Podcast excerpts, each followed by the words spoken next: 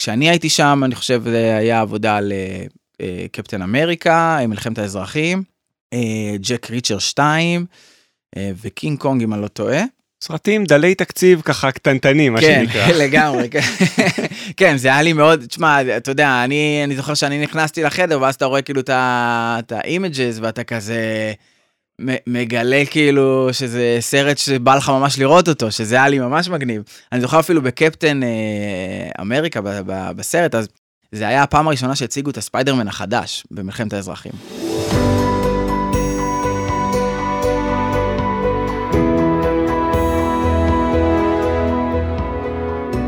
להצליח במוזיקה, פודקאסט אופטימי על קריירה במוזיקה, על שיווק למוזיקאים ועל איך לקחת את החלומות שלכם ולהפוך אותם ליום-יום שלכם. עמית ויינר מארח אורחים מוזיקאים, יוצרים ואומנים שמספרים על החיים והבחירות שלהם בקריירה.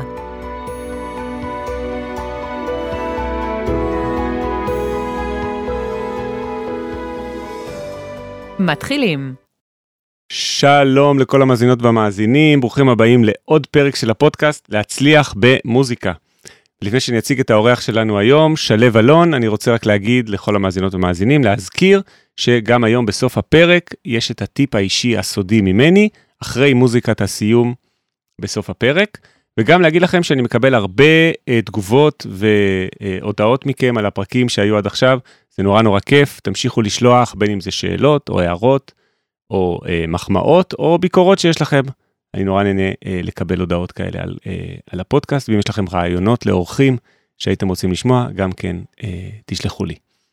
אז אה, האורח שלנו היום שלו אלון, שלו, מה העניינים? אהלן, שלום שלום, כיף איזה להיות כיף, פה. איזה איזה כיף כיף. שבאת פה להתארח. כן. שלו אלון, אה, טכנאי mix ו mastering, שעבד אה, על אה, סרטים ועם האולפנים הגדולים ביותר בעולם, החל מנטפליקס, Warner Brothers, דיסני, ועבדת לא פחות כמתמחה בסטודיו של האנס זימר, זה נכון? נכון, כן, כן, וואי, ככה וואי. התחלתי את אה, דרכי בעצם.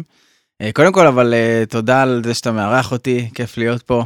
שמעתי, אמרתי לך לפני שהקלטנו, ששמעתי כמה פרקים ומה זה נהניתי. הרגשתי שמילאת איזשהו חור בפודקאסטים על מוזיקה. כי אני מקשיב לכל מיני, וככה זה, אז, אז כיף שיש עוד משבצת כזאת להקשיב לה. איזה זהו, כיף, כן, תודה רבה. אני ממש, אה, ממש תודה על ההזמנה. שלו, בוא נצלול, עוד נשמע תכף על הסיפור אה, קריירה שלך וזה, אבל בוא נצלול, אני אוהב ככה להתחיל ישר מאיזה, ככה ישר ולעניין, ממשהו ככה, מהמנה העיקרית. אז איך הגעת לעבוד בסטודיו של אנז זימר? תספר רגע. אה, אז בגדול, אני אחרי הצבא עברתי לארצות הברית. הלכתי ללמוד שם במכללה שנקראת Musician Institute. אה, שם למדתי במשך שנה בתוכנית של audio engineering. בערך שלושה חודשים לתוך הלימודים, אה, יש שם אה, בעצם תוכנית של, אה, תוכנית של התמחות שאתה יכול להתקבל אליה, ואז באמת אה, הרבה מהמרצים יכולים לעזור לך אה, למצוא מקומות להתמחות בהם, אה, באולפנים שנמצאים בעיר. ויש שם, היה שם איזה מרצה שממש כזה התחברנו, וכזה היה בינינו ממש אה, ככה אווירה טובה, והוא אמר לי, מעניין אותך לעשות אה, מיקסים למוזיקה לסרטים, מהמם, אני, יש לי איזה מישהי שאני אה, מכיר, שהיא עובדת ב Remote Control, שזה האולפן של האנס זימר, והוא אמר לי, בוא, אני יכול לעזור לך להשיג שם ראיון. ובאמת עשיתי שם איזשהו ראיון. אה, עכשיו שני, אה, שני ראיונות אם אני לא טועה, ו... ואחרי שני הראיונות האלה באמת אה, הצלחתי להתקבל בתור אה, מתמחה. אה, התוכנית התמחות שם היא חמישה שבועות. אה, אז חמישה שבועות אתה עושה בעצם את העבודה שמתמחה עושה, שזה לקפל כבלים, אה, לעשות קפה, לנקות אה, שירותים לפעמים, לנקות את החדר אוכל. אה, להביא דואר אם צריך, כאילו לעשות את כל, את כל הדברים שבעצם אה, המסביב.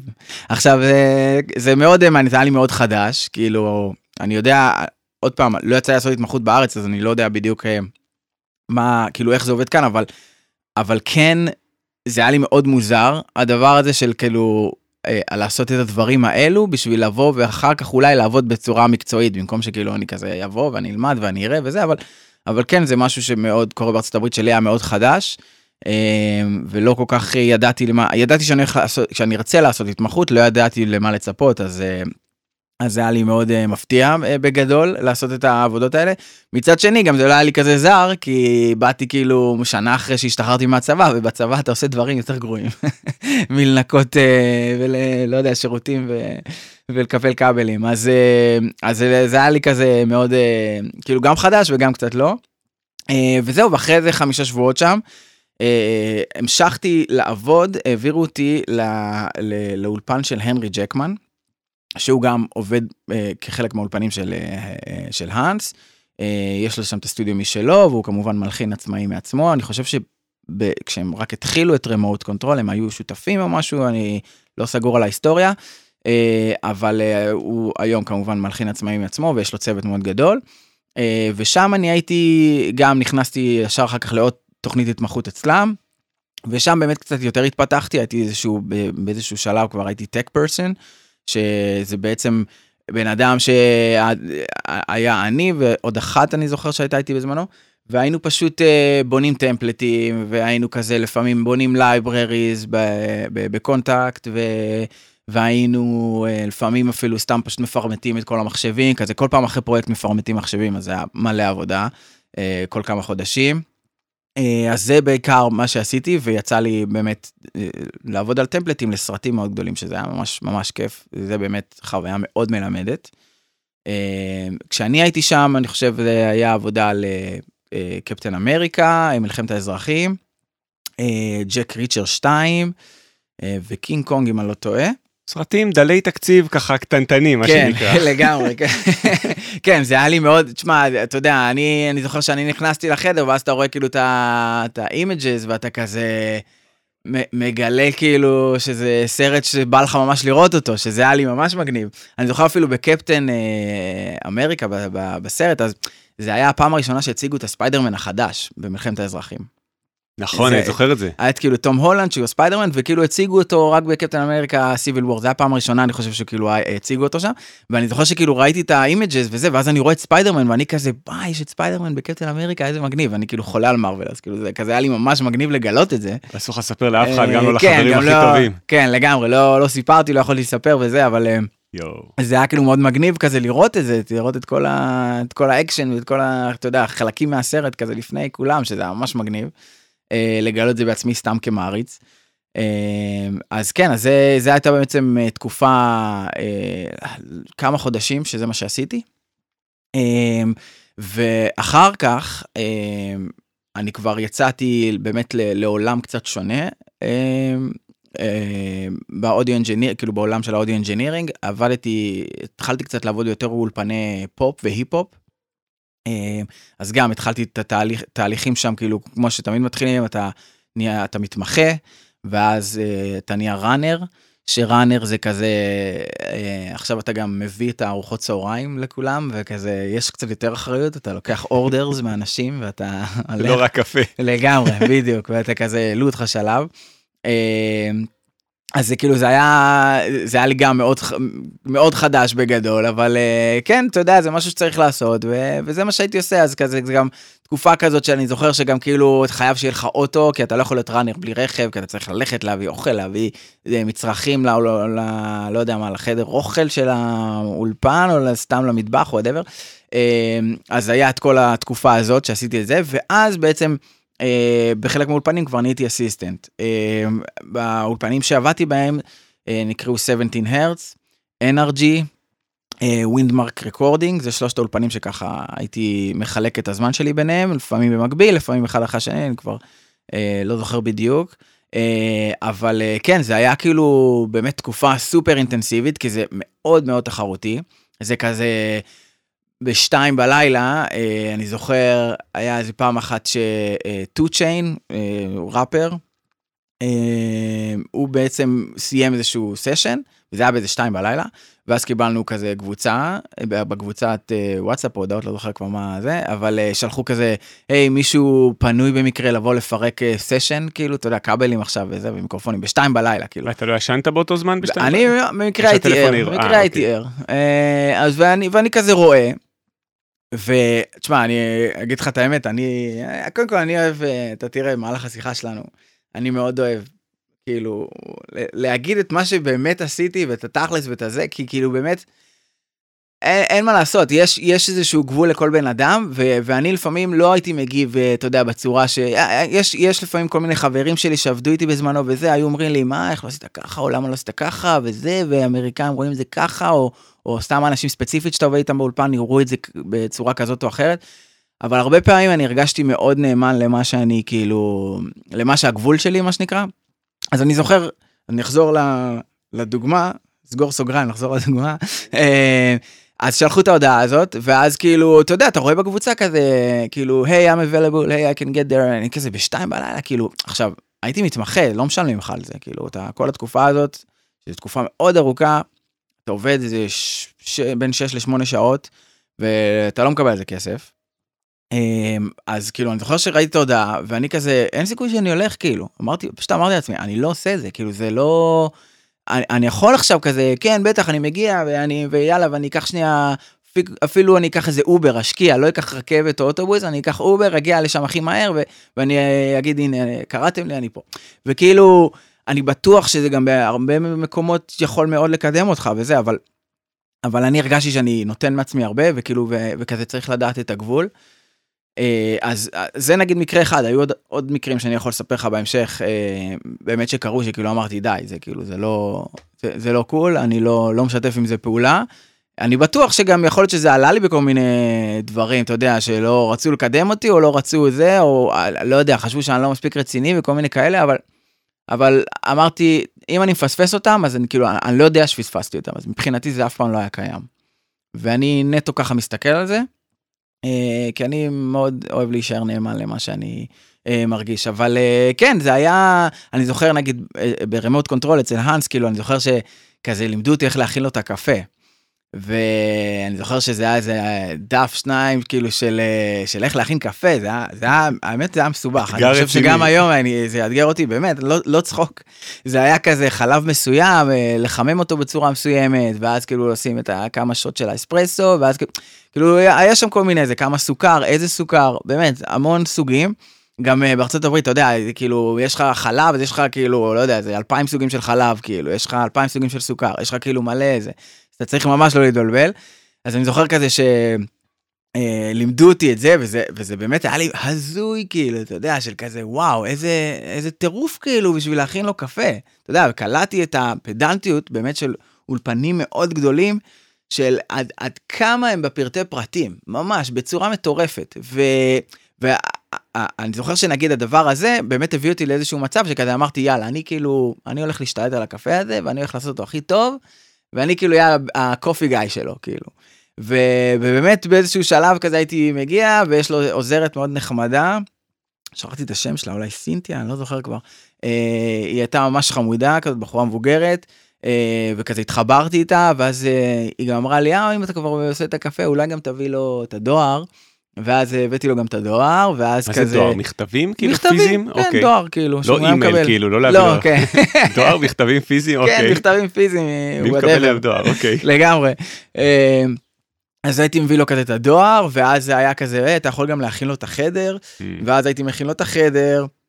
וכזה מדליק מה שצריך להדליק ומנקה מה שצריך ומסדר את מה שצריך לסדר וזה היה כאילו באיזשהו שלב אני זוכר שזה היה כזה התפקיד שלי כאילו שלו אה, אני ישר בבוקר בא הולך ל, ל, לסינתיה ושואל אותה מה צריך והיא כזה כן אתה יכול ללכת לא, לאולפן לסדר לו הוא מגיע בשעה הזאת והזאת וזה וזה משהו שהרגשתי שמאוד כזה עזר לי כאילו לקחתי את, ה, את העניין הזה של.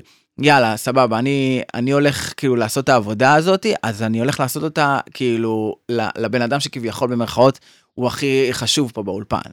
כאילו שאם כבר אני עושה את העבודה הזאת אז אז להראות להיות בחדר הכי נכון שאפשר להיות. ואני גם בזמנו חושב שזהו כנראה אולי מה שעזר לי אחר כך להישאר שם לתקופה מעבר החמישה שבועות האלה שהייתי מתמחה. אז, אז זה באמת כל העולם הזה של ההתמחות. אחר כך שכבר התקדמתי באולפנים אחרים וכבר נהייתי אסיסטנט ובאמת התחלתי להקליט. אז גם זה זה זה עולמות מטורפים כאילו יש לך את עולם הפופ וההיפ-הופ ויש לך את עולם המוזיקה לסרטים וסדרות טלוויזיה שזה ש, אה, שני עולמות מטורפים מטורפים כאילו באמת שונים לחלוטין כאילו בעולם הפופ היפ-הופ זה להיות ה... אתה יודע זה כזה להעלות מיקרופון אחד בדרך כלל רק לשירה ויש לך את ה beat וכאילו, וזה יותר על הקטע הזה של ה hang, ולהיות בן אדם שכזה סבבה להיות איתו בחדר, וכאילו, ותמיד ראפרים או כזה, זמרי פופ תמיד באים עם הפמליה שלהם, ותמיד יושבים, וכזה מעשנים, ואגב, אה, זה פודקאסט מצונזר כאילו, שכזה. אה, מה שצריך, זה מגיל 18 ומעלה, מאזינים אסור, סגור. אה, כן. סגור. אז כן, אז אתה יודע, יושבים ומעשנים ועושים את כל ה shit שהם עושים וזה, וכאילו אתה צריך כזה לשבת שם ולהיות ה- כאילו הב- הבן אדם האחראי של כזה, אם פתאום מישהו עכשיו קופץ ועושה יאללה, אני הולך להקליט verse, כאילו, אתה יודע, אז אתה כזה צריך להיות סופר מוכן, אז אתה צריך להיות גם כזה מאוד, אה, כאילו אתה צריך להיות good hang וכזה להיות בראש שלהם, ואולי לשתות איזה כוסית של וויסקי או בירה או whatever, אבל אתה עדיין צריך להיות כזה על זה, כאילו, צריך להיות professional. אה, ובעולם הסרטים זה בטח לא ככה. אז בעולם הסרטים זהו, זה עולם הסרטים לפחות שאני מכיר. אה, אותו דבר גם אני בטוח שיש אמני פופ והיפ-הופ שזה גם לא העולם שלהם, אבל זה נטו, אני מדבר פה מניסיון אישי ומה שאני חוויתי. אה, אז בעולם הסרטים, מה שאני חוויתי זה באמת, אתה יודע, עולם של קצת אולי יותר מבוגרים הייתי קורא לזה, אה, של אה, כאילו יותר פיקוס כזה, יותר אה, יש לנו עבודה, יש לנו דדליין מסוים, יש לנו, אה, אנחנו עובדים עם צוות גדול, זה לא רק all about me, זה כאילו, אתה יודע, יש המון, לפעמים אולפנים ותקציבים גדולים, וכאילו, יש למי לתת אה, דין וחשבון. אז העולם שם הוא קצת יותר, אה, אה, יותר, איך אני אסביר את זה? אה, לי לפחות הוא הרגיש שהוא קצת יותר אה, על- זה בקטע של, אה, של המחויבות לתהליך, וכאילו למה שצריך, שצריך שיקרה עכשיו. אה, וכולם באותו ראש, כולם באים בראש מאוד מפוקס, של יאללה, צריך לתת את העבודה, ו... ואז כל אחד הולך לעיסוקיו. אה, מעניין, תגיד, כן. ובעצם יש הפרדה בין טכנאים שמתמקצעים כטכנאי mix ו mastering נגיד למוזיקה לסרטים, וכאלה שעושים היפ-הופ אה, וזה, או שזה... אה, תשמע, אני, אני יצא לי לפגוש הרבה אנשים שעושים גם וגם. אה, אני מאמין שטכנאי מיקס, כאילו, כמובן שיכולה להיות, להיות לך איזשהו אזור ז'אנר מסוים שאתה מאוד מרגיש איתו בנוח, אין ספק. אה, אבל כן, בגדול, אם אתה טכנאי מיקס ואתה עובד הרבה לפי אינסטינקטים, ופלוס הידע שיש לך וכולי וכולי, אם אתה מקשיב אה, לז'אנר מסוים מספיק זמן, ואתה באמת גם כאילו מתחיל להתרגל אליו, אתה לגמרי יכול לעשות את הטרנזישן הזה בצורה מאוד מקצועית, ואולי אפילו גם אתה תהיה יותר טוב מהז'אנר המקורי שהגעת ממנו. אה, אני נגיד, אצלי באמת, אני מרגיש שהשינוי שלי הוא היה קצת הפוך, כאילו אני באתי מעולם המוזיקה, אני כל החיים שלי אהבתי מוזיקה קלאסית, והייתי שם סתם מקשיב לתזמורות ואופרה, כאילו עד היום, זה, זה, זה הז'אנר שאני תמיד אעדיף לשמוע. וואלה, מוזיקה קלאסית. כן, מוזיקה קלאסית מאוד, כן. אני אוהב מאוד אה, אופרה לאחרונה וזה, כזה פיליפ ז'רוסקי אני מאוד אוהב. אה, כן, ו... אז, אני, אז אני מקשיב באמת ל... כאילו להמון מוזיקה כזאת, אבל המעבר כזה שעשיתי לפופ היפ-הופ, פתאום כאילו גם, אני זוכר גיליתי אותו, לא יודע, אה, כאילו, ת- כשהייתי ילד הייתי שומע רוק ואת כל ה Linkin Park וכאילו, ו... ואני יודע מי זה ה Limp Bizkit, מטאליקה, אתה יודע, כל הלהקות. הגדולות שאני לפחות הכרתי בילדות שאהבתי והתחברתי. ו, ואז כאילו אחרי שנכנסתי לעולם של המוזיקה באיזשהו שלב גם כזה פתאום חזרתי ממש לאהוב פופ. והיום כאילו אני חולה להקשיב כזה ל The Weeknd ולהקשיב להפקות ולהקשיב לאריאנה גרנדה ול vocal production שהיא עושה ולהפקות שלה וכאילו זה עולם מטורף מטורף כאילו אני אישית חושב שגם היום אם אני מסתכל על זה בצורה בצורת עבודה לפחות לי הרבה יותר מאתגר אותי לעשות מיקס טוב לשיר פופ. הרבה יותר מאתגר. מאשר קטע אה, תזמורתי של מאשר קטע. תזמורתי שלפעמים אתה יודע זה תזמורת של מלא נגנים ויש לך מלא מיקרופונים ומלא זה כאילו שם אני כזה אולי גם בגלל שעשיתי את זה כל כך הרבה אז אני כאילו יודע לאן לפנות ולאן זה ו- ו- ומה אולי יהיו לי הבעיות שאני אצטרך אה, להתמודד איתם ומה מה צריך שיקרה פה וזה אבל נגיד שירה של שיר פופ זה משהו שהוא כזה מאוד אה, כאילו מרגיש לי שזה אפילו שזה טרק אחד יש המון עבודה על דבר כזה, המון המון, וכאילו, ועל, ועל זריקת רוורבים ודיליים ולעשות אפקטים ו, ולהביא את הווקלס מקדימה וכאילו לדעת בנשימות איזה נשימה אתה כן רוצה שקצת תבלוט ואיזה נשימה לא, וכאילו, אתה יודע, זה, זה מטורף, זה עולם מבחינתי שאני ממש נכנסתי אליו עמוק, כי זה סופר עניין אותי, ממש, אני ראיתי את ההפקות שהייתי מקבל נגיד, שהתחלתי לעבוד גם על, אה, על באמת על שירי פופ אה, כאילו מהוקצעים. היה תקופה ארוכה שעבדתי אה, עם Decca Publishing שהם תחת Universal שהייתי מקבל מהם המון שירי פופ, לכל מיני, אם זה היה שיר פופ לאיזשהו טריילר, שיר פופ לפרסומת, שיר פופ ל-whatever. ובאמת הייתי שומע את האיכויות, והייתי כאילו אומר, בואנה, זה נשמע מטורף, כאילו ההפקה פה מטורפת, והרבה פעמים אתה מקבל כזה מלא טרקים, ואתה אומר, בואנה, זה, זה נשמע מהמם, כאילו, זה, זה כבר נשמע טוב. אתה כזה אומר, מה. אני כבר יכול לעשות, כאילו. אתה, אז, אז זה מצחיק, כי מצד ש- אחד אני אומר, וואלה, מה אני יכול לעשות? זה כבר נשמע טוב. מצד שני, אתה קולט כאילו כמה עבודה אתה יכול לעשות בשביל שזה יישמע הקצת הזה היותר טוב. כאילו זה הרבה יותר קשה לקחת קיק שכבר נשמע ממש טוב, או, או לקחת איזשהו סינט שנשמע מעולה, ולדעת לעשות לו את ה- את ה-1-2 dB הזה במקום המסוים, ואז לקחת עוד אלמנט, עוד איזה 2-3 dB במקום מסוים, ועוד, ואז פתאום אתה מקבל תמונה מטורפת מנגיעות סופר סופר קטנות שאתה עושה. ובמקום עכשיו, אתה יודע, לקחת איזשהו משהו ולהגיד, וואי, ממש חסר לי, אה, לא יודע מה, גבוהים, ואתה כזה מעלה המון גבוהים, ואתה מתחיל לשנות ממש את הסאונד, ומעלה איזה פלאגין שמשנה קצת את הצבע, ומעלה זה. ואז אתה נכנס לאיזשהו צ'יין מטורף באינסרטים שלך של מלא פלאגינים, ו, ו, ו, ואתה יודע, זה כאילו, זה מרגיש לי שהעולם הזה, של הפופ, גרם לי להבין את ה... אוקיי, זה נשמע ככה, זה טוב, זה, זה כבר נשמע בן זונה, מה אני יכול לעשות? את זה אנחנו נחתוך את המילה שעכשיו אמרת, אה. אז אם שמעתם אותה, זה יפה. ייחתך בעריכה מה הבאה. שנשמע ממש טוב, יס, PG-13 אחי, זה ה... אה, אבל אה, אז באמת מה שנשמע ממש טוב, ואז לה- להגיד, יאללה, אני עושה לו ממש נקודות קטנות, מהמם. ולהיות סבלני עם השינוי, שאתה, כי אתה, אתה מיד כזה רוצה לעשות כזה bypass, ואתה כזה, וואו, איזה מגניב, יא, נשמע הרבה יותר טוב עכשיו. אבל לא, כזה לעשות את השינוי הקטן, שאפילו אם תעשה bypass לא בטוח שתשמע אותו. אבל אז כשאתה עושה את זה לכל אלמנט, פתאום Mm. הכל ביחד מקבל תמונה אחרת בקטע מטורף. כאילו הרבה ניואנסים קטנים של כל plugin. כן. אתה יודע מה, אולי עוד מעט באמת אה, נצלול, נראה לי שזה יעניין אה, מאזינות מאזינים שהם ממש כזה מהתחום גם של mixing וה- והפקה, שנצלול לכמה טיפים שיש לך בהקשר הזה.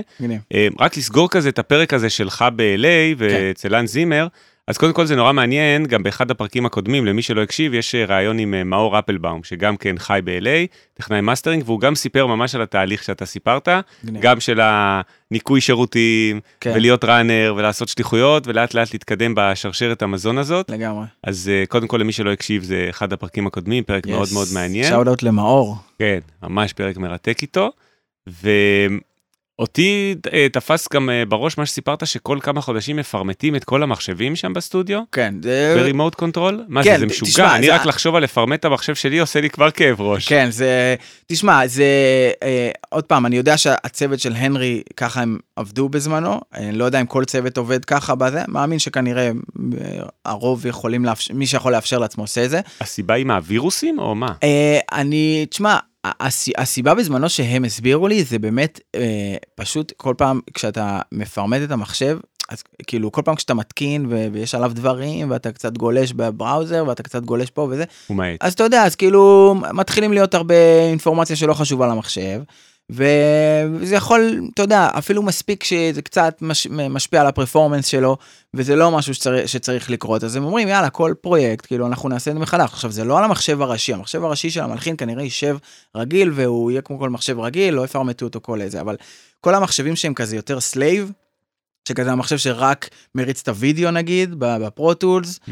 והמחשב שנגיד אה, רק עליו יש את כל הספריות, מוזיקה וכל האלה, אז אותם מפרמטים, כי זה באמת מחשבים שכאילו וואו. בגדול, הם, אה, אה, זה בסדר, כאילו אם אתה תפרמט אותם ועד לפרויקט הבא וזה, כי אין שם דברים עכשיו נגיד, לא יודע מה, אישיים, קבצים אה, חשובים, שזה, זה הכל דברים שאפשר לחדש, להתקין מחדש פשוט וזהו. אז, אז בגדול זה ה... כמה מחשבים כאלה, זה בטח מעניין גם לאנשים לשמוע, כמה מחשבים מחוברים כזה בשרשרת, במין אה, סטודיו אני, כזה. אני זוכר שהיו שלושה מחשבים שמחוברים, אחד slave וידאו, אחד ל libraries ואחד אה, ראשי שכאילו מריץ את ה... Macים את בטח, PC. התוכנה. אה, אני, וואי, זה האמת, אני לא זוכר, אני חושב שהם היו Macים שלושתם, אבל כל, כל, מח, כל, אה, ממש כל מלחין שונה, כן. לגמרי, שונה תגיד, לגמרי. רק לסגור באמת העניין הזה עם התוכנות, זה גם משהו שתמיד נורא מעניין אנשים, אז איזה DAWs בעיקר עובדים, שזה נגיד Cubase, Logic, תשמע, אני? ראיתי, בהלחנה ראיתי בעיקר Cubase ו Logic, זה מה שאני ראיתי בעיקר, בכל החדרים שהייתי, אה, כל מה שקשור לעריכה אה, ולמיקס, ראיתי בעיקר את Pro Tools, כן. אה, זה מה שראיתי, אז, אה, אז זה גם אחת הסיבות שאני כאילו אה, למדתי לעבוד על שלושתן, כמובן לא באותו רמה, לא באותה רמה, אבל לימדתי את עצמי לעבוד על שלושתם כמו שצריך, כי אתה לא יודע אף פעם, היה לי פעם אחת לקוח שכאילו באתי אליו והוא רצה מאוד שאני אעשה את המיקס אצלו, והוא עובד על Cubase. אז למזלי אמרתי לו כן אני מכיר את Cubase והרגשתי מספיק בנוח לבוא ולעשות את זה. ואתה היום כשאתה עובד בעצם אתה עובד היום אתה חי כרגע בישראל נכון אז היית מהמם. כמה שנים שם בלוס אנג'לס אז אני הייתי בערך שש שנים, וואו בערך בין חמש לשש, אני לא זוכר כבר. וואו אה, ואז באמת חזרתי לתקופה אה, אה, ארוכה פה בישראל. שאתה עדיין עובד עם אותן חברות ספר איך זה כן. עובד ככה לעבוד מרחוק עם נטפליקס וכאלה אז היה, לי, תקופה שבאמת, כאילו שחזרתי פה לארץ והייתי כזה טס הלוך חזור לתקופות של חודשים. אה, ואז אז כאילו הייתי על הקו, לא, לא יודע אם דף להגיד בעיקר שהייתי זה, אבל באמת הייתי, הייתי הרבה על הקו, טס כמה חודשים שם, ואז חוזר לפה לתקופה, ואז, אה, אבל העבודה הייתה מאוד, אה, מאוד כאילו יציבה יחסית מהקטע הזה, כי, כי באמת הרבה, אני זוכר שהחודשים הראשונים של הקורונה, באמת שינו המון דברים אה, בעניין של ה... אה, כאילו באמת עצרו המון דברים בעיקר, Hmm. המון פרויקטים וכזה עשו כזה חשיבה מחדש מה לעשות, את מי להשאיר, את מי לא להשאיר, מה להביא, מה צריך, מה הפרויקטים שיש להם עדיפות וכולי. אה, אבל אחרי כמה חודשים מאוד מהר, הרבה חברות שאני עבדתי איתן ספציפית התעשתו. ו- והתחילו לעבוד מרחוק, כאילו שהיו שולחים לי קבצים, הייתי מתחבר, או שהייתי פשוט מתחבר אליהם ל serverים. וזהו, ואני לוקח קבצים משם, ואני פשוט, אה, אתה יודע, מתחיל לעבוד, שולח להם חזרה, והם עושים פגישה בזום, ב Google Meet, whatever. וככה הייתי מתקשר איתם, וזה היה, אתה יודע, הקורונה מאוד נרמלה את זה.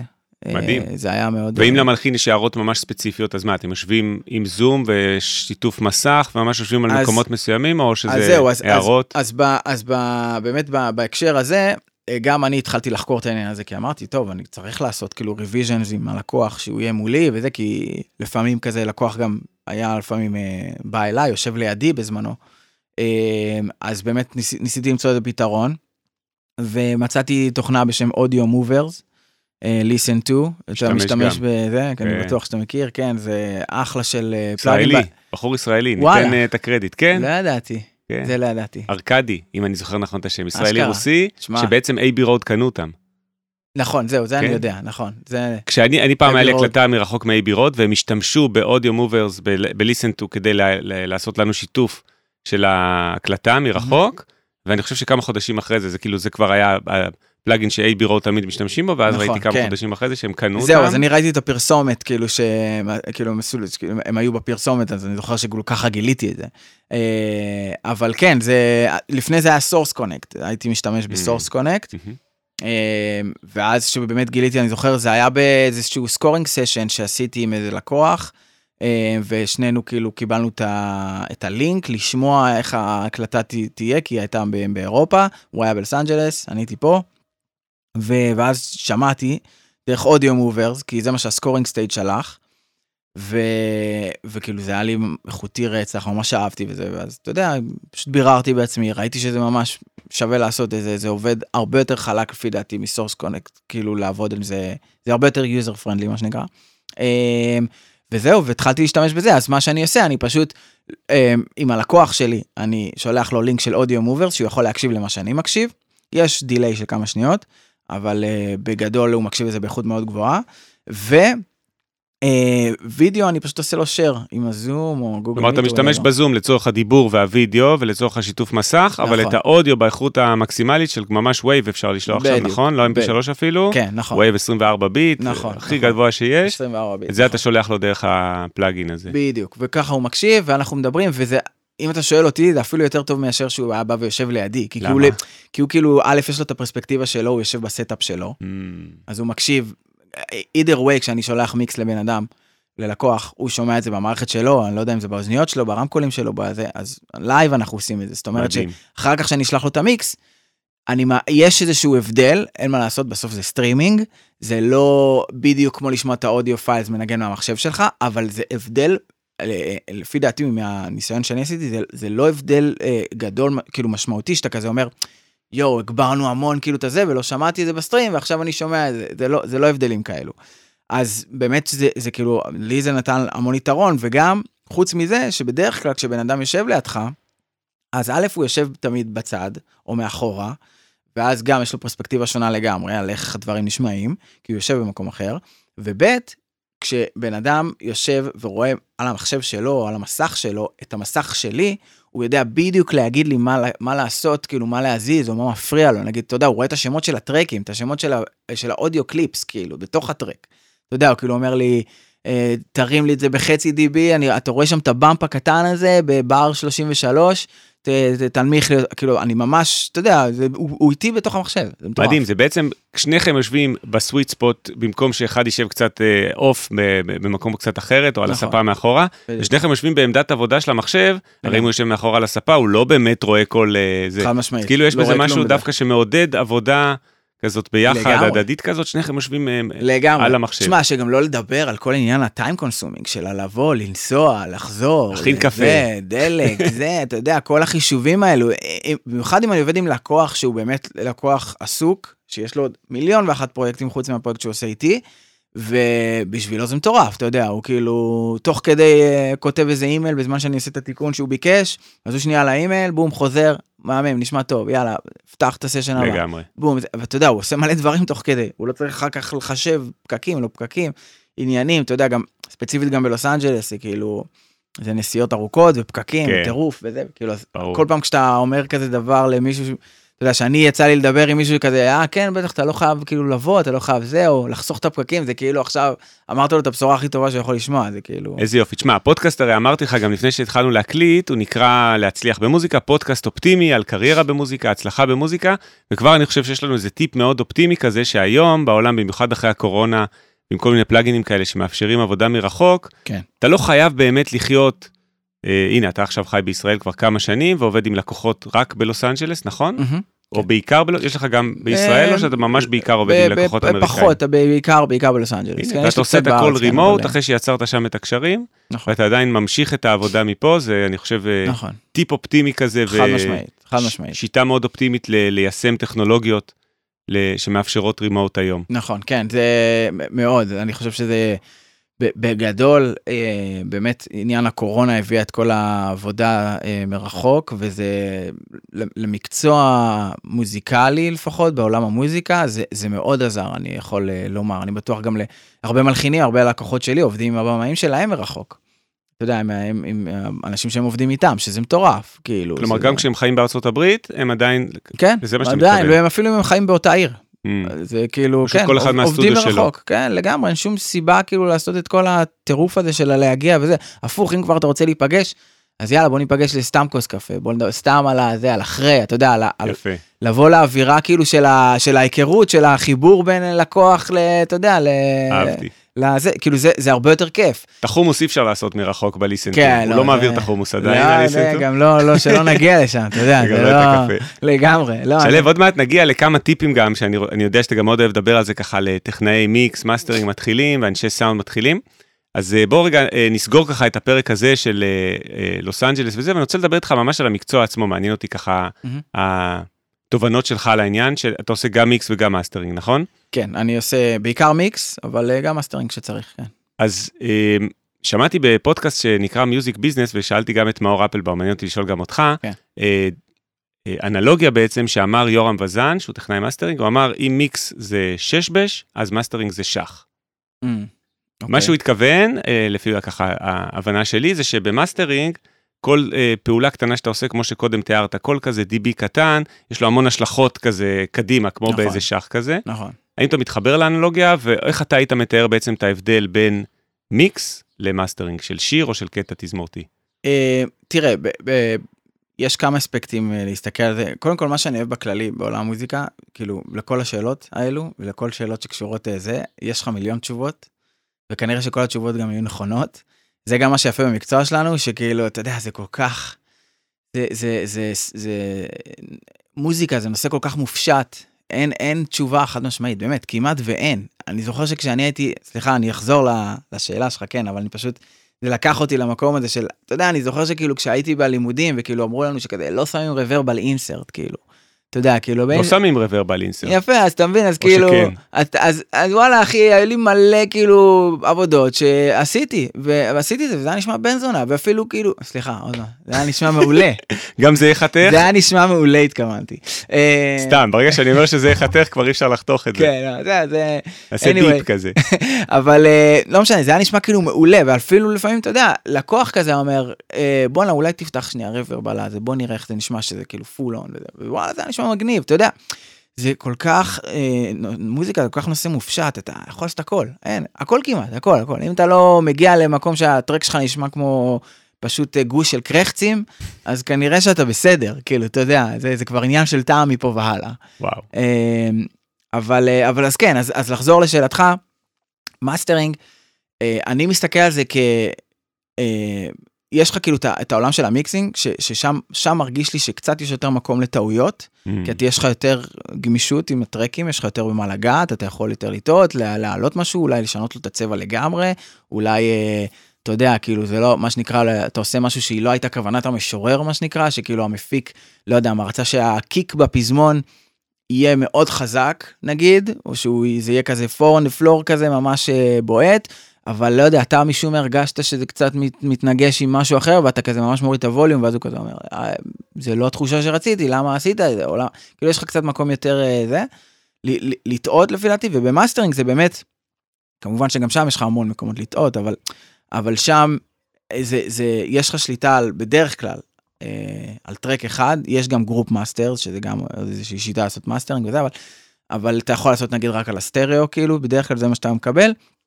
ושם באמת אתה מסתכל על זה בצורה הרבה יותר נקודתית של אה, אוקיי מה אתה מקשיב לשיר אני חושב ש, שפה אני מסתכל על זה בצורה מאוד של כזה listener כאילו. אני יש יש לך כמה כובעים אתה צריך להקשיב כ consumer ואז אתה גם מקשיב כאיש מקצוע כאיש מקצוע אתה, אתה יש לך את כל החישובים האלה של ה platforms ואיך זה יישמע וכמה ה peak והאם זה אני שומע clipping אני לא שומע clipping אה, אני אה, הגעתי ל-LUFS יחסית בסדר לא בסדר יחסית לשיר למה שאני למה שהוא צריך אתה יודע זה הכל יחסי לשיר ולז'אנר.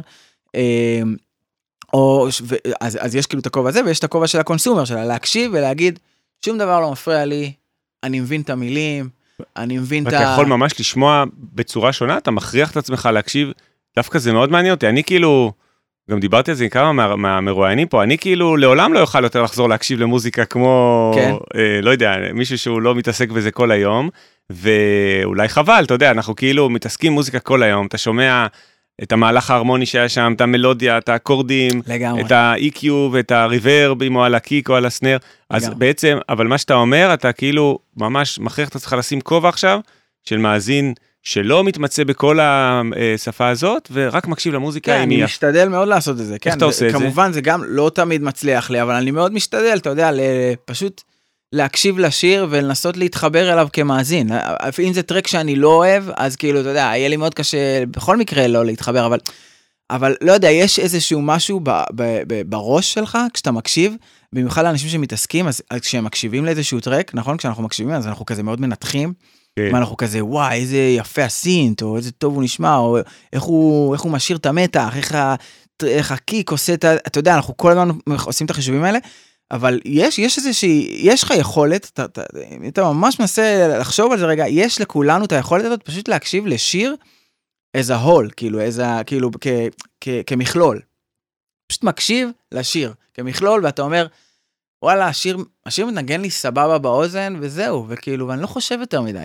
וכאילו אני מנגן שומע עכשיו שירים וזה ואז אני מנגן את אחד הטרקים שעבדתי עליהם ואני כזה וואלה סבבה כאילו לא קרה כלום לא וההקשבה הזאת בעצם אתה עושה אותה כדי להבין אם יש בעיות כאלה כלליות, לא איזה מין מקום קטן שבו כן. באמת יש איזה משהו קטן ב-EQ של כן. הסנר, אלא איזה משהו ב, כאילו במבנה הגדול של השיר, בתחושה הכללית, בדיוק. וכזה יותר לראות את הפרספקטיבה ופרופורציות מרחוק. בדיוק כן אני תמיד Mm. נגיד נגיד אני שם את זה באיזשהו פלייליסט. את הטרק שעבדתי עליו באיזשהו פלייליסט של אה, סתם עכשיו עבדתי על שיר אה, על, על מוזיקה קלאסית על איזשהו סקור אז אני מקשיב לסקור ואז אני אומר אוקיי הסקור הזה קצת מזכיר לי את הטרק הזה שאני מכיר. או את הטרקים האלו שאני מכיר שם אותם באיזשהו פלייליסט. ואז אני מקשיב ואני אומר בוא נראה אם אני מצליח להקשיב, עזוב שהוא לא ממוסתר עדיין, או כן ממוסתר, או לא משנה, אבל אתה יודע, עושה את ההשוואות שצריך. ואז אני אה, מקשיב, אני אומר כאילו, בוא נראה אם כאילו יש איזשהו, לא יודע, איזשהו דרופ כזה באנרגיה, או איזשהו עלייה יותר מדי באנרגיה, או שכזה, יש איזה תדרים ש... אתה יודע, פתאום אני כזה מקשיב, והפלייליסט עובר, ואז אני כזה, משהו מציק לי באוזן, ואני כזה, מה, מה, מה, מה מציק לי באוזן? ואני כזה, אה, וואו, כאילו, אז אתה חוזר השני. אחורה, או, או, או שאני חוזר אחורה בטרק הקודם, או הטרק Mm. שאחריו, ואז אני אומר, הנה, פה אין את זה עכשיו, עכשיו זה לא מציק לי. למה? ואז אני כזה שואל את עצמי, ואז אני מתחיל לחקור, ואז אני שם את הכובע השני, בדיוק. אהבתי. שם את הכובע השני, אוקיי, יאללה, עכשיו נתחיל לנתח, מה הציק לי? אה, זה הציק לי, זה לא הציק לי, כאילו אני באמת מאוד משתדל לעשות את זה, אה, כמובן זה לא תמיד מצליח לי, כאילו ואני לא, אבל, אבל מה שעוזר לי מאוד זה באמת העולם הרפרנסים של פשוט, בסוף כמעט כל מי שכותב מוזיקה, אלא אם כן המצאת ז'אנר ובאת מהחלל, אבל אה, כל מי שכותב מוזיקה כנראה הושפע ממשהו, וכנראה הקיק שלו הגיע משיר אחד, והסינטים שלו הגיעו משיר אחר, והזה שלו הגיע מז'אנר אחר, או מאיזה משהו שהוא שמע פעם, כאילו בסוף הכל מזכיר משהו. אה, אז, אז תמיד יש לי למה להשוות באיזשהו מקום, אפילו אם אני שומע טרק מסוים, רק בשביל לשמוע את הקיק, כי הקיק הזה מאוד דומה לקיק של השיר שאני עובד עליו עכשיו. אז אתה יודע, אז אני כאילו ממש, יש לי את הרפרנסים האלו, ואני מצליח להביא את זה לעולם שלי ולעשות את החיבורים של כל הרפרנסים מהשירים האחרים שזה, לטרק הזה. לחבר את זה לטרק חדש, ואז להגיד, וואלה, הרפרנסים האלה מאוד עוזרים לי, כאילו כשאני עושה back and forth עם, עם, עם, עם השירים האלו, אני עוד פעם רואה מה מפריע לי, מה לא מפריע לי, אצלי זה חזק משהו מסוים, חלש, יש לי יותר מדי תדרים, פחות מדי תדרים, אולי אין לי בלנס בין הגבוהים לנמוכים, או המיד ריינג' מאוד מציק, כאילו, Mm.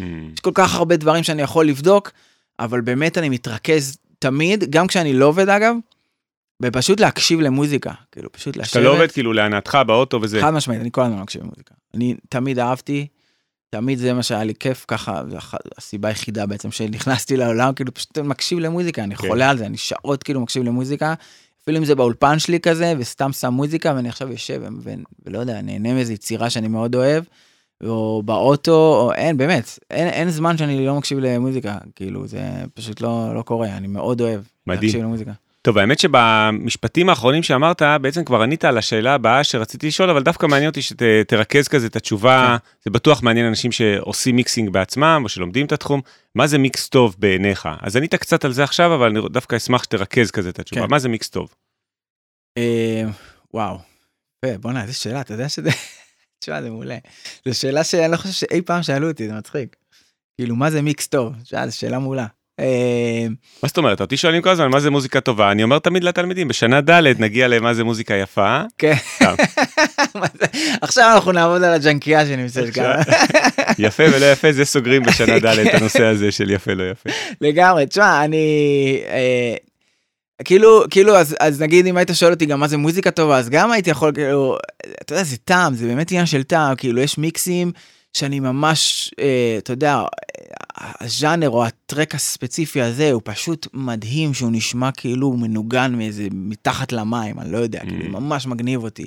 והטרק הזה נשמע ממש טוב כי הוא כזה פתוח ואוורירי ואני מרגיש שאני מרחף וכאילו, אתה יודע, זה המון המון בעניין הזה, אז כאילו... אבל אם מישהו מזמין לך עכשיו עבודה, שולחים זהו. לך מוזיקה לעשות לה מיקס, כן. איך אתה מגדיר את הדבר שאתה עושה לטרק כדי שהוא יהיה יותר טוב? כלומר, לטרקים בעצם, למיקס שאתה עושה. אז, אז, אני, מה, אז אני מסתכל על זה בצורה, אה, אה, מה- שאני תמיד מרגיש שיש בשירים אחרים טובים שאני מעריך, שאני מנסה להגיע לשם, שזה פשוט ה- התלת ממדיות שיש בשיר, שזה גובה, רוחב ועומק.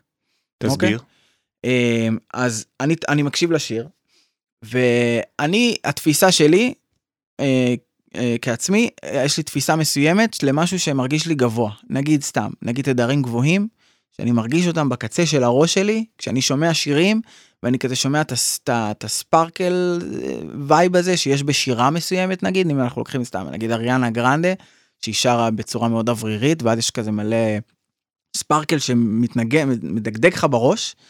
אה, אם זה היה מצולם, היו, אנשים היו רואים אותי עכשיו אה, מגרד כזה בקצה. שלו כרגע מדגדג בראש לכל המאזינים שלא רואים את שלו, תדגדגו רגע בראש ותרגישו את ה sparkle של התדרים הגבוהים. בדיוק. אז, אה, אז, אז לי זה מרגיש שה, שה, שהתדרים האלו מגיעים לי לכאן, אז אני, אז אני מנסה להגיע לזה גם בטרק שאני עובד עליו, כאילו, איך אני מגיע לתחושה הזאת שאני אוהב, או אם אני מדבר על רוחב, אז, אז, אז רוחב זה באמת, אני מנסה להקשיב לאיזשהו, או, או, או שאני זוכר שיש איזה שיר שאני מאוד אוהב את הרוחב שלו ואת הגודל שלו, ואני מנסה להג, לה- להגיע אליו, אני רואה, רגע, הטרק הזה הוא נשמע לי מאוד...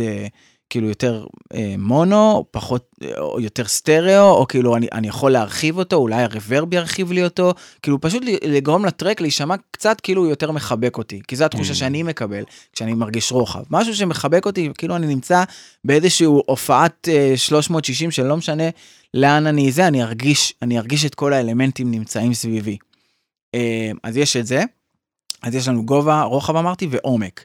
אז עומק זה כל התפיסה של אה, אה, אה, מרחקים. זאת אומרת, יש עכשיו איזשהו, לא יודע מה, אה, איזשהו ליד סינט כזה, שהוא צריך עכשיו להיות מאחורה, אז אתה יודע, אז, הוא נמצ... אז, אז מה זה בעצם עומק? זה, זה איזשהו, אה, איזושהי תרכובת כזאת של פנינג ו...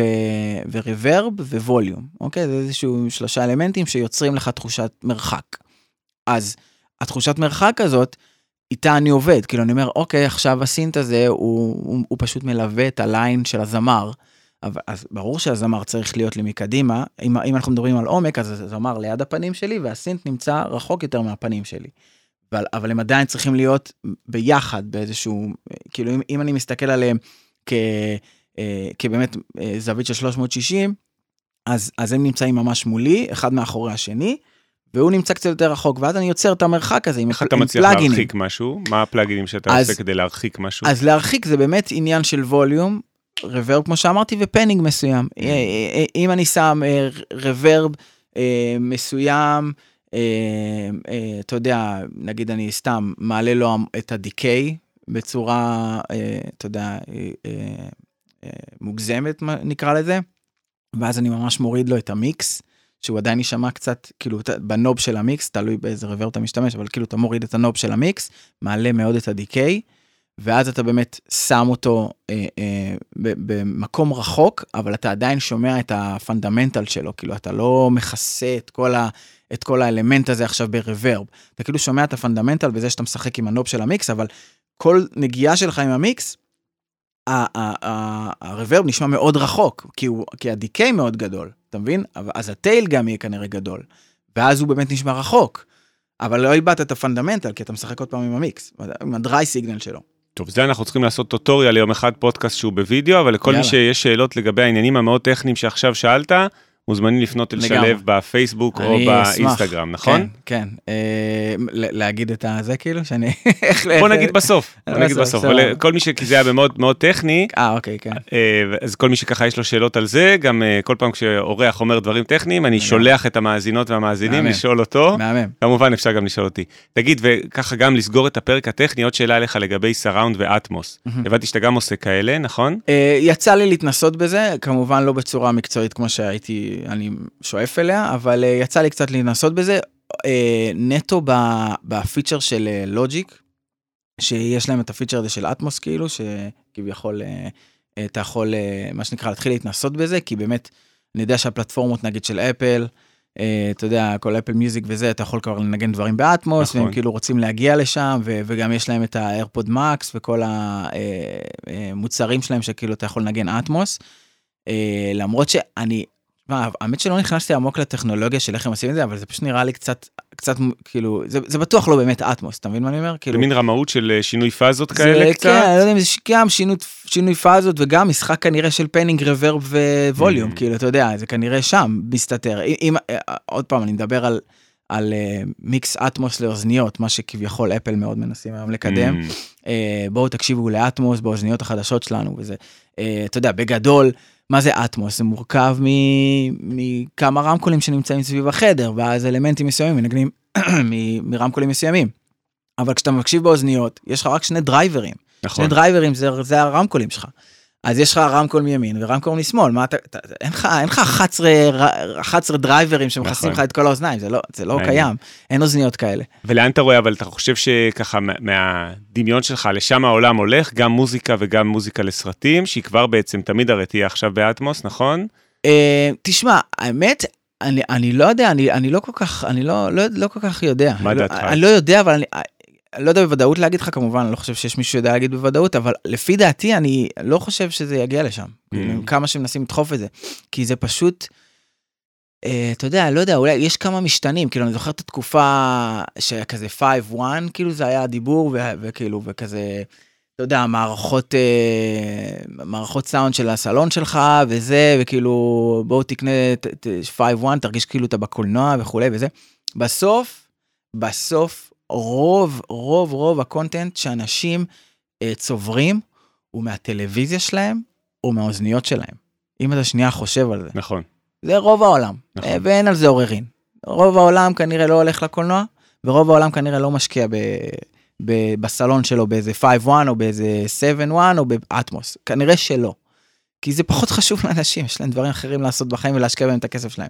אה, אני רק חושב בתור אבא לשני ילדים קטנים לשים פה עכשיו חמישה רמקולים והוואן הוואן הזה בדיוק. ה one על? הרצפה אה, ה sub כל יומיים הזה תצטרך להחליף את ה center ואת שום- ה left right ואת שום הזה. תינוק לא לא יהיה- בדיוק, בדיוק. לא זה לא יחזיק מעמד עם תינוק בבית ה one הזה. חד משמעית, זה לא, זה, זה לא תינוקות פרנדלי, זה בטוח. בדיוק אה, מעניין מה שאתה אומר אז בעצם זה אז בגלל זה אני לא מאמין כל כך שזה הולך כזה, אתה יודע, להיות הסטנדרט. זה לא יהיה סטנדרט, יש לנו שני אוזניים, אה, שתי אוזניים, אז, אה, אז זהו, זהו, זהו, יש לך שתי אוזניים, אחי. כאילו, זה לא, זה לא ישתנה, זה לא הולך להשתנות, זה כנראה לא ישתנה בעתיד של האנושות. אפל עובדים. עכשיו על אה, כמה אוזניים חדשות. כן?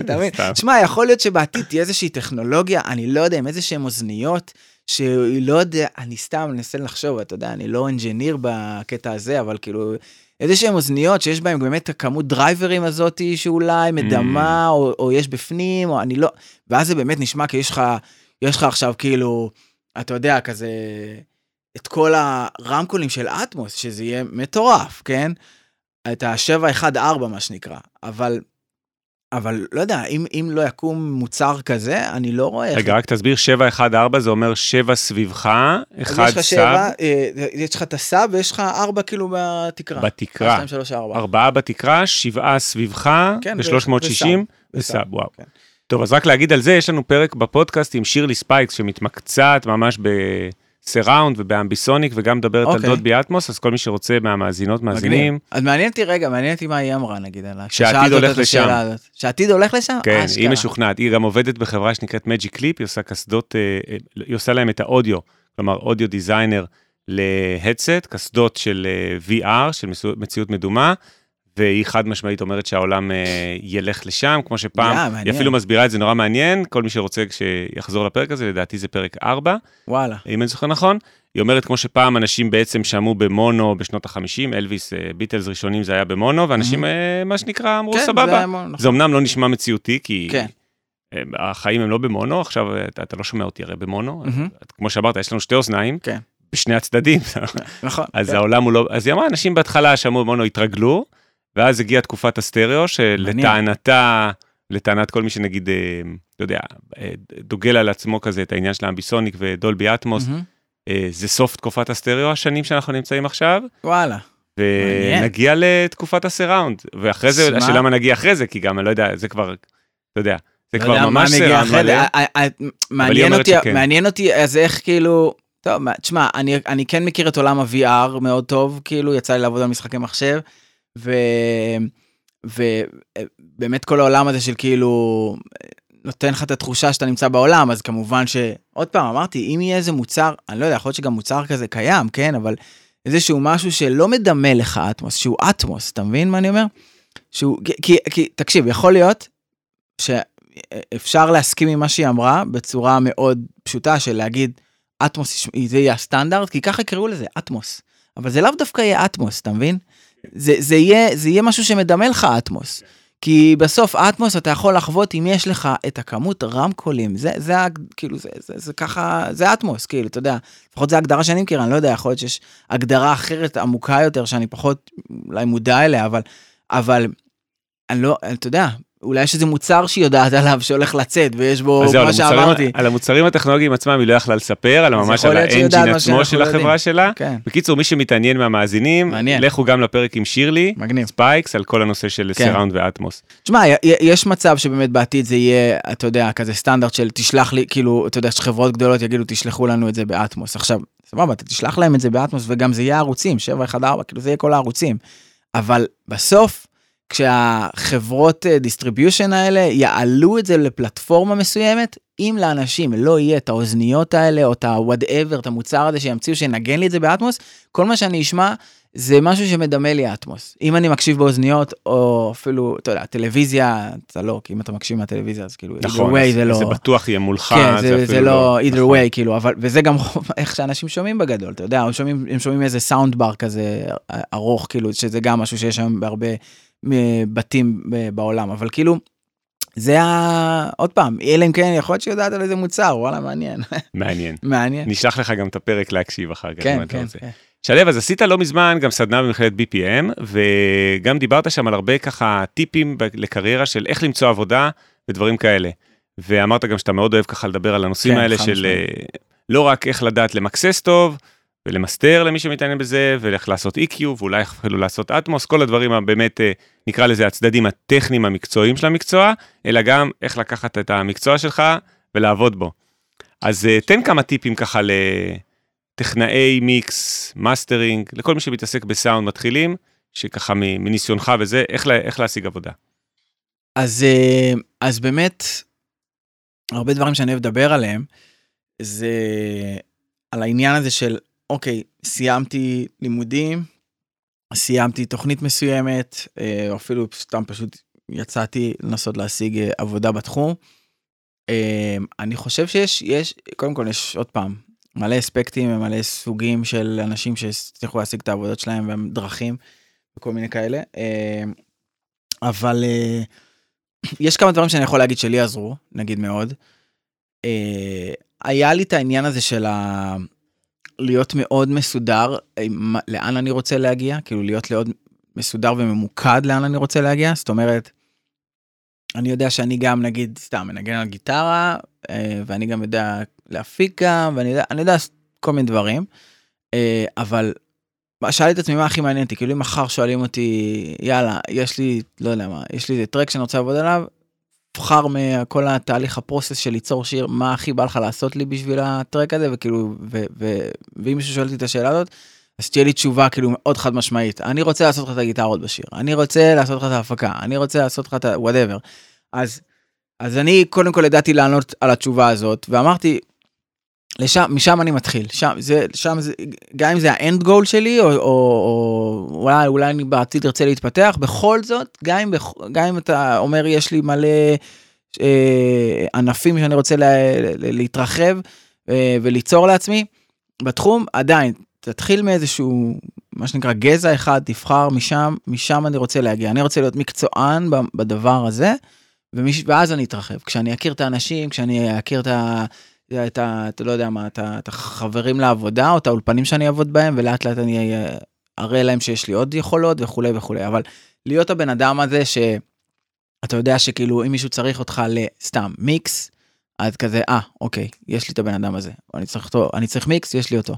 או אני צריך אה, גיטרות, יש לי את זה. או אני צריך אה, הפקת אה, שירה, אה, יש לי אותו. כאילו, להיות מאוד ממוקד במה אתה רוצה.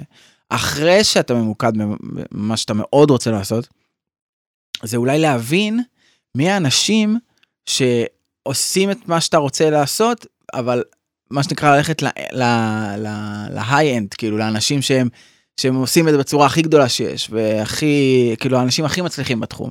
ולהגיד, אוקיי, יש לי את כל העשרה האנשים האלה שגיליתי, מה, מה הם עושים, ואז אולי קצת גם לברר כאילו איך, מה הם עשו, איך הם התחילו, מה, הם, הגיע- הם הגיעו משם מלכתחילה, אולי הם הגיעו באמת ממקום אחר, ואז הם התפתחו לשם.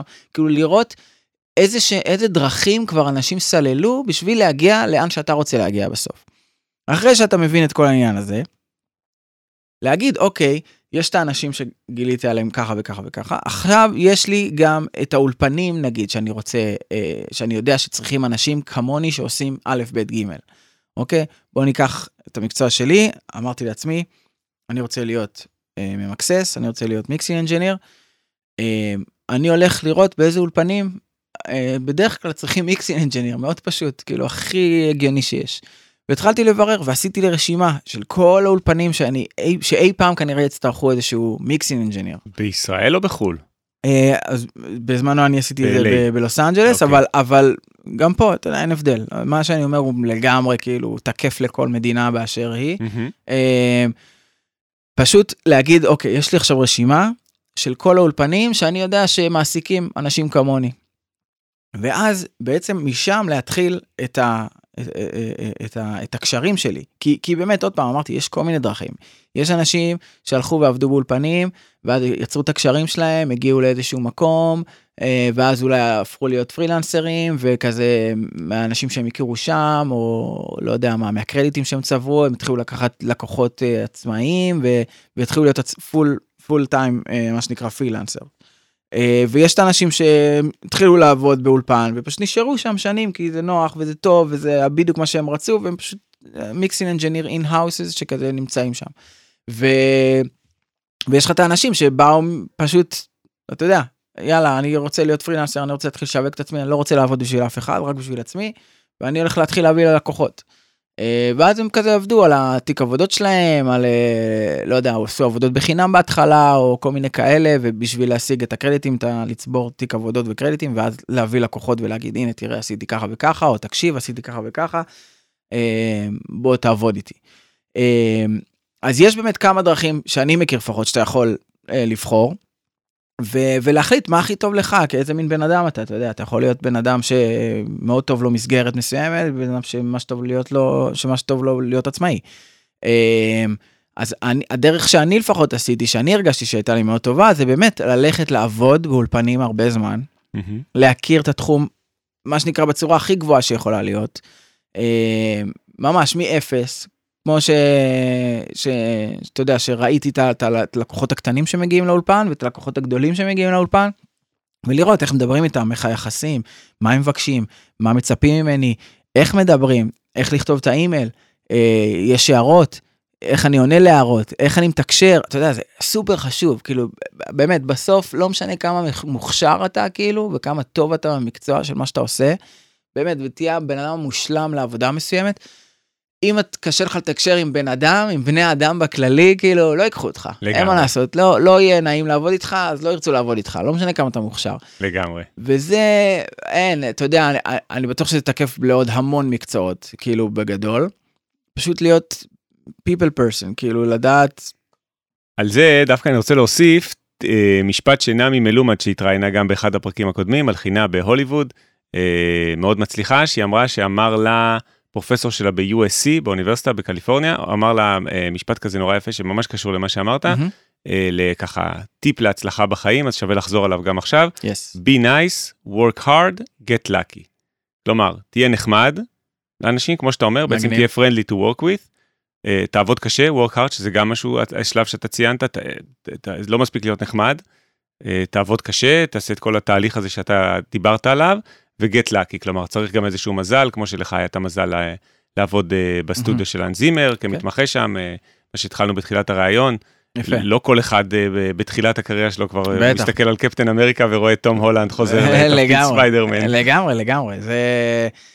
אז כן, זה, זה האמת משפט שאני לגמרי יכול להתחבר אליו. אה, אם כבר במשפטים עסקינן, מה שנקרא, יאללה. אז, אז, יש, אז, אז יש את המשפט שאני, אולי שהוא קצת יותר ל, באמת לאחר כך, כבר, שאתה נמצא בתוך העבודה והקריירה, יש את העניין הזה של, יש את השלושה דברים שאתה צריך בתעשייה, ואם יש לך שניים מהם, אז כנראה שאתה תשיג עבודה, שהשלושה אלמנטים זה להגיע בזמן, להיות מקצוען ולהיות good hang, כאילו להיות בן אדם שכיף להיות איתו. יפה, אה, אם יש לך שניים מהם, אתה יודע, זה כמו הפירמידה הזאת של ה... אה, איך זה, שכחתי כבר, עם הכסף, זמן ועוד איזה, כן. ומה אתה משקיע ותמיד אה, זה. אז, אה, אז, אז זה בדיוק זה. אם אתה, אם אתה מגיע בזמן ומקצוען, אז, אז יש לך סיכוי גדול לקבל את העבודה. אם, יש, אם אתה hang ו, ומגיע בזמן, גם יש סיכוי שתקבל את העבודה, ולא תהיה הכי מקצוען, אבל ממש כיף להיות איתך, כאילו, אתה יודע, ו, כאילו יש, יש תמיד שניים מה, מהדברים האלו, זה יפה. תמיד אני מנסה לראות שאני בפרויקט הזה מצליח להיות לפחות שניים מהדברים האלו. יפה. אמ, אז, אז זה באמת כאילו, אה, כמו שהתחלתי להגיד, זה לבוא ו... אה, נקטליה זה איפה הייתי? בעצם, אז אה, כן, אז דיברנו על אה, טיפים שיש לך נכון. לטכנאים, וגם... איפה עצרתי? היינו ברשימה או איזה משהו. לא ברשימה, אמרתי לעשות רשימות, נכון? כן, אמרת שכשהיית ב-LA אז עברת על כל המוסדות, כן. לא, אולפנים ש, שצריכים טכנאים מיקסינג. ואז ישבת וראית גם איך אפילו כותבים את המיילים, וראית שגם בכתיבת מיילים. יש לך טיפים בדברים האלה שאמרת שגם אתה אוהב אה, לדבר על זה? אז כן, אה, אז, אז, אה, אז עוד פעם, בהקשר של זה, אז אחרי ש, שאתה עושה את הרשימות, אז אתה מצל... מתחיל לשלוח אימיילים, ששם נקשר את השאלה הבאה הזאת, של באמת, אוקיי, איך אני פונה לאנשים האלה. ואז סתם, עשית רשימה של 30 אולפנים. 40, whatever, לא יודע כמה. אה, ואפילו לא רק אולפנים גדולים, גם פשוט אנשים שעובדים בתעשייה ויש להם לקוחות ויש להם איזה אולפן בוטיק, אני יודע, או משהו בסגנון, ואתה סתם אה, אוהב את העבודה שלהם ורוצה אולי לעבוד אצלם, או אולי לעבוד איתם, או אולי סתם אה, לשבת לידם בזמן שהם עובדים. אז לדעת איך לפנות.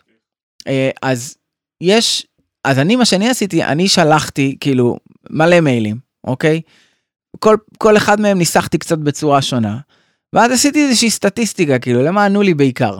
אתה יודע, ואז כזה אמרתי, אה, אוקיי, הנה, אני רואה שבמייל שהוספתי אה, איזושהי נימה אישית, פנו אליי יותר. או וואי, במייל הזה שהזכרתי שאני מכיר מישהו שפעם עבד עם האולפן הזה, פנו אליי. כי כנראה הבן אדם הזה שהזכרתי, ממש אוהבים אותו באולפן. ואז כזה עשו אחד ועוד אחד, אה, אם אתה מכיר אותו, בטח גם אתה בחור נחמד. לא יודע, אתה יודע. לא יודע מה הם חושבים בצד השני, אבל כאילו עשיתי את ה... אופטימיזציה לתהליך בעצם. בדיוק, לגמרי. כמו שחברות עושות היום אה, ב scale, אתה יודע, מטורף, שפייסבוק בעצם עושה כל היום ניסיונות עלינו באפליקציה של פייסבוק, בודקת מה עובד, מה לא, מוסיפה איזה reaction, רואה עם הרבה משתמשים, אז אותו דבר אתה עשית. לראות מה engagement, בדיוק. מעניין. לגמרי, לגמרי. מעניין. אתה שולח מלא, רואה מה מקבל הכי engagement, ועם זה אתה הולך.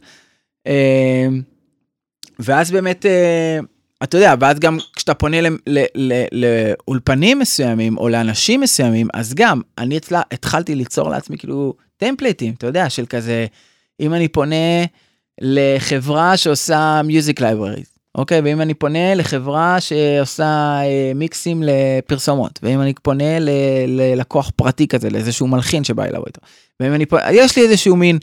אה, אתה יודע, איזשהו טמפלט שמציג אותי כזה, וזה בצורה שצריך להציג אותי, וכי אתה יודע, כל אחד אתה גם צריך להגיד לו, נגיד אני יכול להגיד שעבדתי, תמיד כשאני פונה לאנשים מסוימים, אז יש אנשים שאני יודע להגיד, אה, ah, הוא גם עבד על איזה פרויקט בדיסני, אני גם אגיד שעבדתי על פרויקט בדיסני, כבר משהו שמחבר בינינו, אז אני אזכיר את זה, אתה יודע, בהודעה.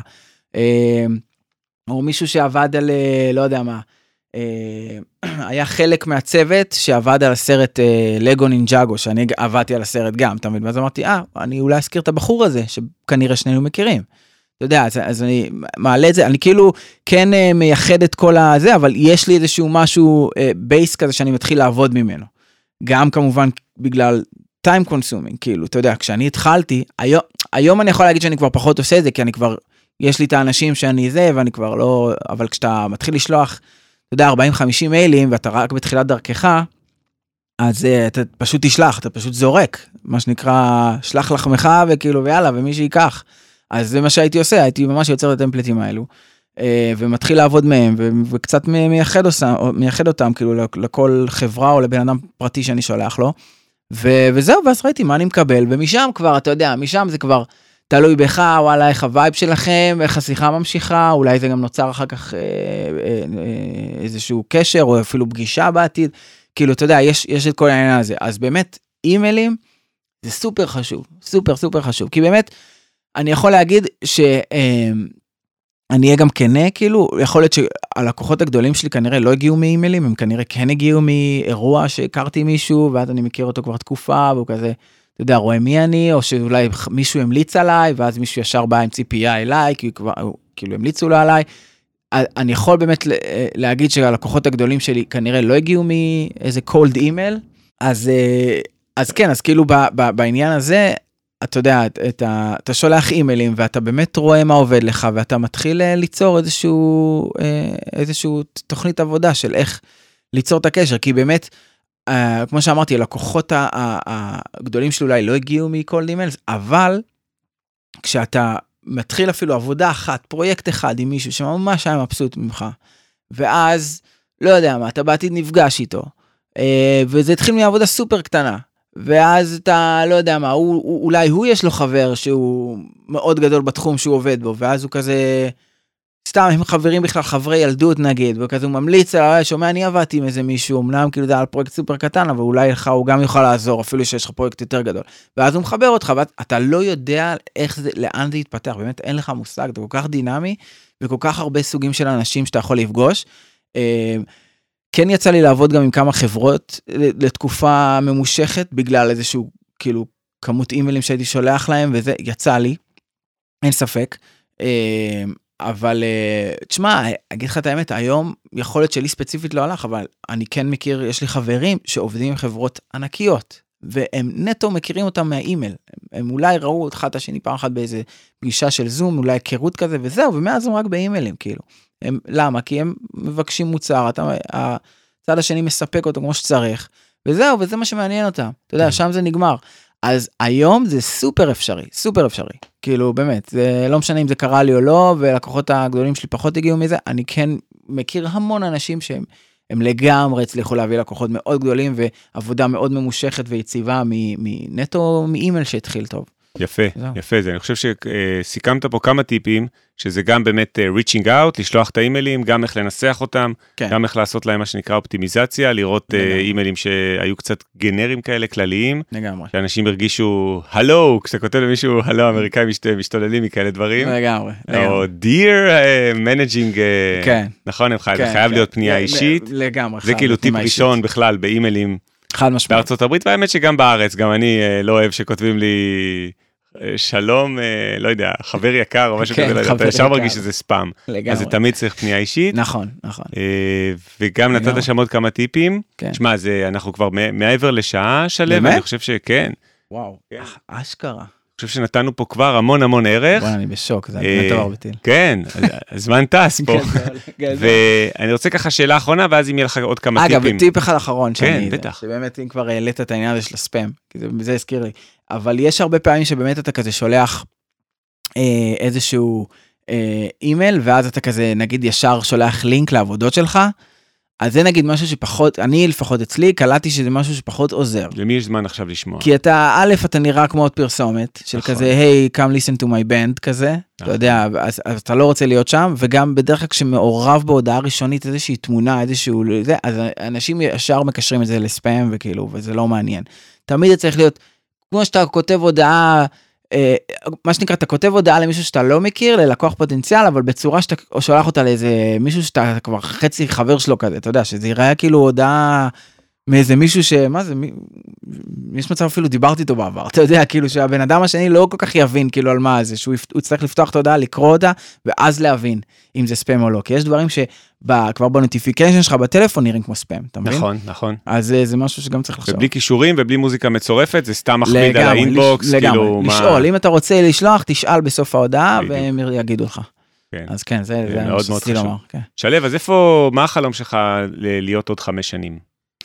אה, איפה אתה תהיה עוד חמש שנים לפי ככה, איפה אני אהיה? אסטרטגיית החלום, החזון הכי ורוד שלך. אה, תשמע, אני, אני אשמח לעבוד במקצוע שלי, להישאר במקצוע, אבל כמובן לעבוד על פרויקטים יותר מעניינים, יותר מאתגרים, אה, לעבוד באמת על דברים שהם גם הפשן שלי, אם זה בסגנון המוזיקלי אולי, או, או עם לקוחות שכיף לי לעבוד איתם, זה, זה באמת, אני חושב שפשוט להמשיך את הקו שאני נמצא בו היום, הוא פשוט באמת, אה, אתה יודע, ב, ב, בסדר גודל אה, אולי גדול יותר, או אולי אה, יותר, אה, לא יודע מה, אה, אולי בז'אנרים קצת אחרים שלא יצא לי לגעת בהם. אה, אבל כן, אני מאוד מאוד אשמח אם זה יישאר אה, מה שנקרא בערך איך שזה היום, פשוט אולי קצת בווליום yes. אה, יותר גדול או גבוה. בישראל או בארצות הברית בלוס אנג'לס? תשמע, אני לא יודע לומר האמת, אין לי תשובה לתת לך, זה אין לי תשובה איפה זה יהיה. אני בטוח שיהיו לי עוד הרבה מעברים, הלוך חזור. אבל אה, אני לא יודע, לא יודע לומר כרגע בוודאות. הבנתי. אה, תשמע, יש נושא שבעצם לא דיברנו עליו, תצטרך רק לענות עליו בכן ולא. יס. אנלוגי מול דיגיטלי, מה עדיף? וואו, אה, בהפקה או במיקס? כי אמרנו שנדבר על זה, וזה נושא שתמיד הפקה מטריד את כולם. תשמע, נגיד מיקס שאתה מוציא בסוף סאמינג כזה סיכום דרך תשמע, מוצרי אני- אני- הארדוור, אני תמיד בעד אנלוג בקטע. אנלוגי, כאילו, אם ויש אתה- הבדל. אם יש לך סאמינג מיקסר כלשהו, או איזשהו ציוד, איזשהו צ'יין של ציוד וזה, זה, זה פשוט, אני לפי דעתי זה פשוט עושה עבודה שאין מה לעשות, פלאגינים לא יצליחו לשחזר את זה. מה זה פלאגינים? פלאגינים זה, זה קוד, זה קוד של 1 ו-0, שזה מה שהמחשב יודע ליצור. וציוד זה מעגלים חשמליים, אתה יודע, ומעגלים חשמליים זה משהו הרבה יותר רנדומלי. אה, וזה פשוט ייתן לך דברים שקוד קבוע של מחשב לא יצליח לתת לך בחיים. אתה חד משמעית, העולם הליניארי האנלוגי כן. יוצא סאונד יותר טוב. ל... ב... ב... בהקשר הזה של מה שאמרת של summing mixing כנראה שאני תמיד אעדיף. analog, כן. עוד איזה כן. טיפים שחשוב לך ממש לפני שנסיים, לטכנאים מתחילים, לאנשים שאולי רוצים לפזול לכיוון התעשייה בארצות הברית, משהו שאתה מרגיש עוד לא אמרנו. בגדול אני מאוד תמיד פשוט אמליץ, אמ, גם אם אתם חושבים ששלחתם אלף אימיילים ואתם אומרים למי עוד אני עוד יכול לשלוח, אז יש תמיד למי עוד לשלוח. זה לא נגמר. זה באמת לא נגמר. כאילו אף פעם לא לחשוב שכזה, יאללה די עשיתי, הגעתי לאיזושהי מכסה מסוימת, אז תמיד יש, אפילו אם סיימתם לכתוב את האימיילים או לאנשים. אה, לא יודע מה, כיסיתם את כל אירופה, יאללה, לכו לאסיה, אני יודע, לכו לזה, כאילו באמת, לא חסרים, אני כל יום פוגש אנשים, אם זה, ב, אה, אם זה דרך המחשב, או אם זה אנשים שפונים אליי, או אם זה אירועים שאני הולך עליהם, כל מיני פרימיירות לסרטים שאני עובד עליהם, או, או סתם אירועים של ארגונים שאני חבר בהם, אני פשוט פוגש אנשים שמגלים לי תעשיות שלמות שונות לגמרי, שאני אפילו לא נגעתי בהם. וואו. אז, אה, אז העולם הזה לא נגמר, תשמע, כמות האנשים היא די, אה, די מטורפת בעולם.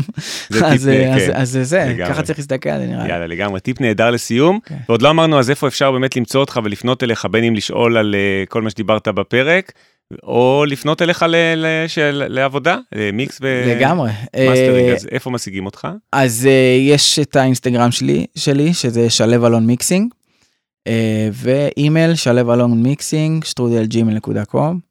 אני אשים גם קישור ב description פה ב- ברשתות, description כן. לאתר שלך וגם לאינסטגרם שלך. יאללה, מגניב. אז אה, ש- קודם כל, כן. תודה רבה לשלו אלון. מקווה שהצלחתי לזה, לתת אה, ככה כמה, ש... מרתק. כמה שאפשר, ממש מרתק. מספיק מעניין. אני, היה אני יודע שיש לך. צופים מאוד אה, זה, מאוד, אתה יודע, הרבה מהחברים שלי גם שאני מכיר וזה שמקשיבים לפודקאסט שלך, איזה כיף. זה גם אנשים שאני יודע שהם מאוד בתחום, אז, אה, ויש להם גם הרבה ניסיון וגם למי שפחות, אז אני מקווה שככה הצלחתי לגעת גם פה וגם פה. אני, הרגשתי. שלגמרי זה היה פרק ממש מרתק, מלא ערך מכל הכיוונים, גם. בהקשר המקצועי של מיקסינג וזה. וגם טיפים. שלו אלון, המון המון אה, תודה. תודה, תודה לעמית המלך. אני רוצה להגיד תודה רבה לכל המאזינות והמאזינים על ההקשבה. אתם מוזמנים למצוא עוד מידע בבלוג שלי, חפשו בגוגל, להצליח במוזיקה, הבלוג של עמית ויינר, יש שם כל מיני מאמרים אה, וכתבות שאני מעלה בכל מיני תחומים שגם אנחנו אה, מדברים עליהם בבלוג הזה. וגם אני מעלה חלק מהפרקים עם האורחים, ככה על כל מיני משפטים מעניינים שהם אמרו. ואתם מוזמנים לפנות גם אליי, לא רק לשלב, אם זו שאלה טכנית, אה, תפנו לשלב, אתם יכולים גם אליי, אבל בכל מקרה, כל שאלה שיש לכם בלינקדין שלי, פייסבוק, או באימייל שלי שמופיע בבלוג. ואל תשכחו דבר מאוד חשוב, לדרג את הפודקאסט בספוטיפיי או אפל ולעשות לו follow.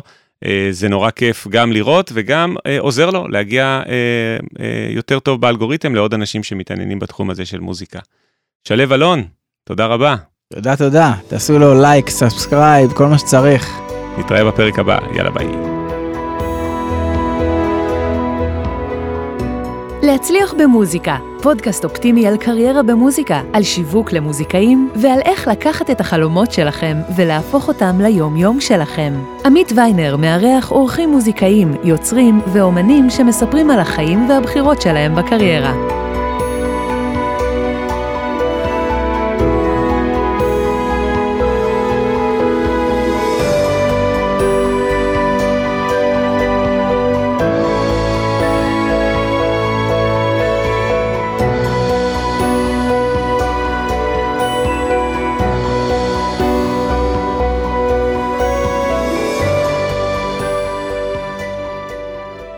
טוב, אז תודה שנשארתם עד הטיפ האישי הסודי ממני. תראו, אני שומע את השאלה הזאת הרבה. אה, איזה ציוד צריך כדי להתחיל לבנות אולפן ביתי? אז אני רוצה היום שנדבר על זה בטיפ האישי ממני. אולפן ביתי זה משהו שיש שם בעצם לכל מוזיקאי, בין אם אתם זמר, זמר יוצר, מלחינה, גם לנגנים בעצם יש אולפן ביתי. רובנו המוזיקאים בעצם עצמאים ועובדים לפחות חלק מהזמן, לפעמים כל הזמן, מהבית ומהאולפן הביתי שלנו, בין אם הוא בבית או אפילו אם שכרנו אה, סטודיו מחוץ לבית. אז אה, יש מלא טעויות שעושים בתחילת הדרך בבניית אולפן ביתי, ואני רוצה לדבר על הטעות המרכזית בעיניי, והיא להשקיע כסף בדברים הלא נכונים. אז אה, לכל אחד מאיתנו יש מלא ציוד שיושב ללא שימוש, בין אם זה כבלים או מיקרופונים או מלא תוכנות ופלאגינים על המחשב שקנינו. ופשוט מעלים אבק, בין אם זה אבק אמיתי, אם זה כבל, או אבק דיגיטלי מדומה, אם זה איזשהו פלאגין שיושב סתם על המחשב. אז אה, אני חושב שהדבר הכי חשוב לחשוב כשאתם בונים לעצמכם אולפן ביתי, זה במה להשקיע את הכסף. כי אולפן ביתי זה משהו שיכול לעלות אה, נגיד 5,000 שקל, או לאולפן הכי הכי פשוט שאפשר לדמיין, אה, שזה כמעט לא ריאלי אם חושבים גם על מחשב וגם על קצת ציוד.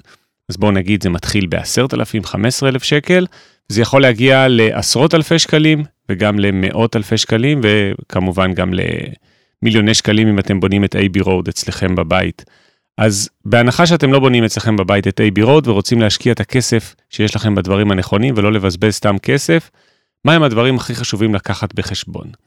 אז קודם כל, תדעו שהדבר הכי חשוב באולפן ביתי, חוץ מכלי הנגינה שלכם, שזה נגיד אה, פסנתר, סקסופון וזה, בואו נגיד שאנחנו לא מחשיבים אותו כחלק מההוצאה של האולפן הביתי, כי בכל מקרה, אה, היה לכם את הכלי הזה או שאתם הייתם קונים אותו.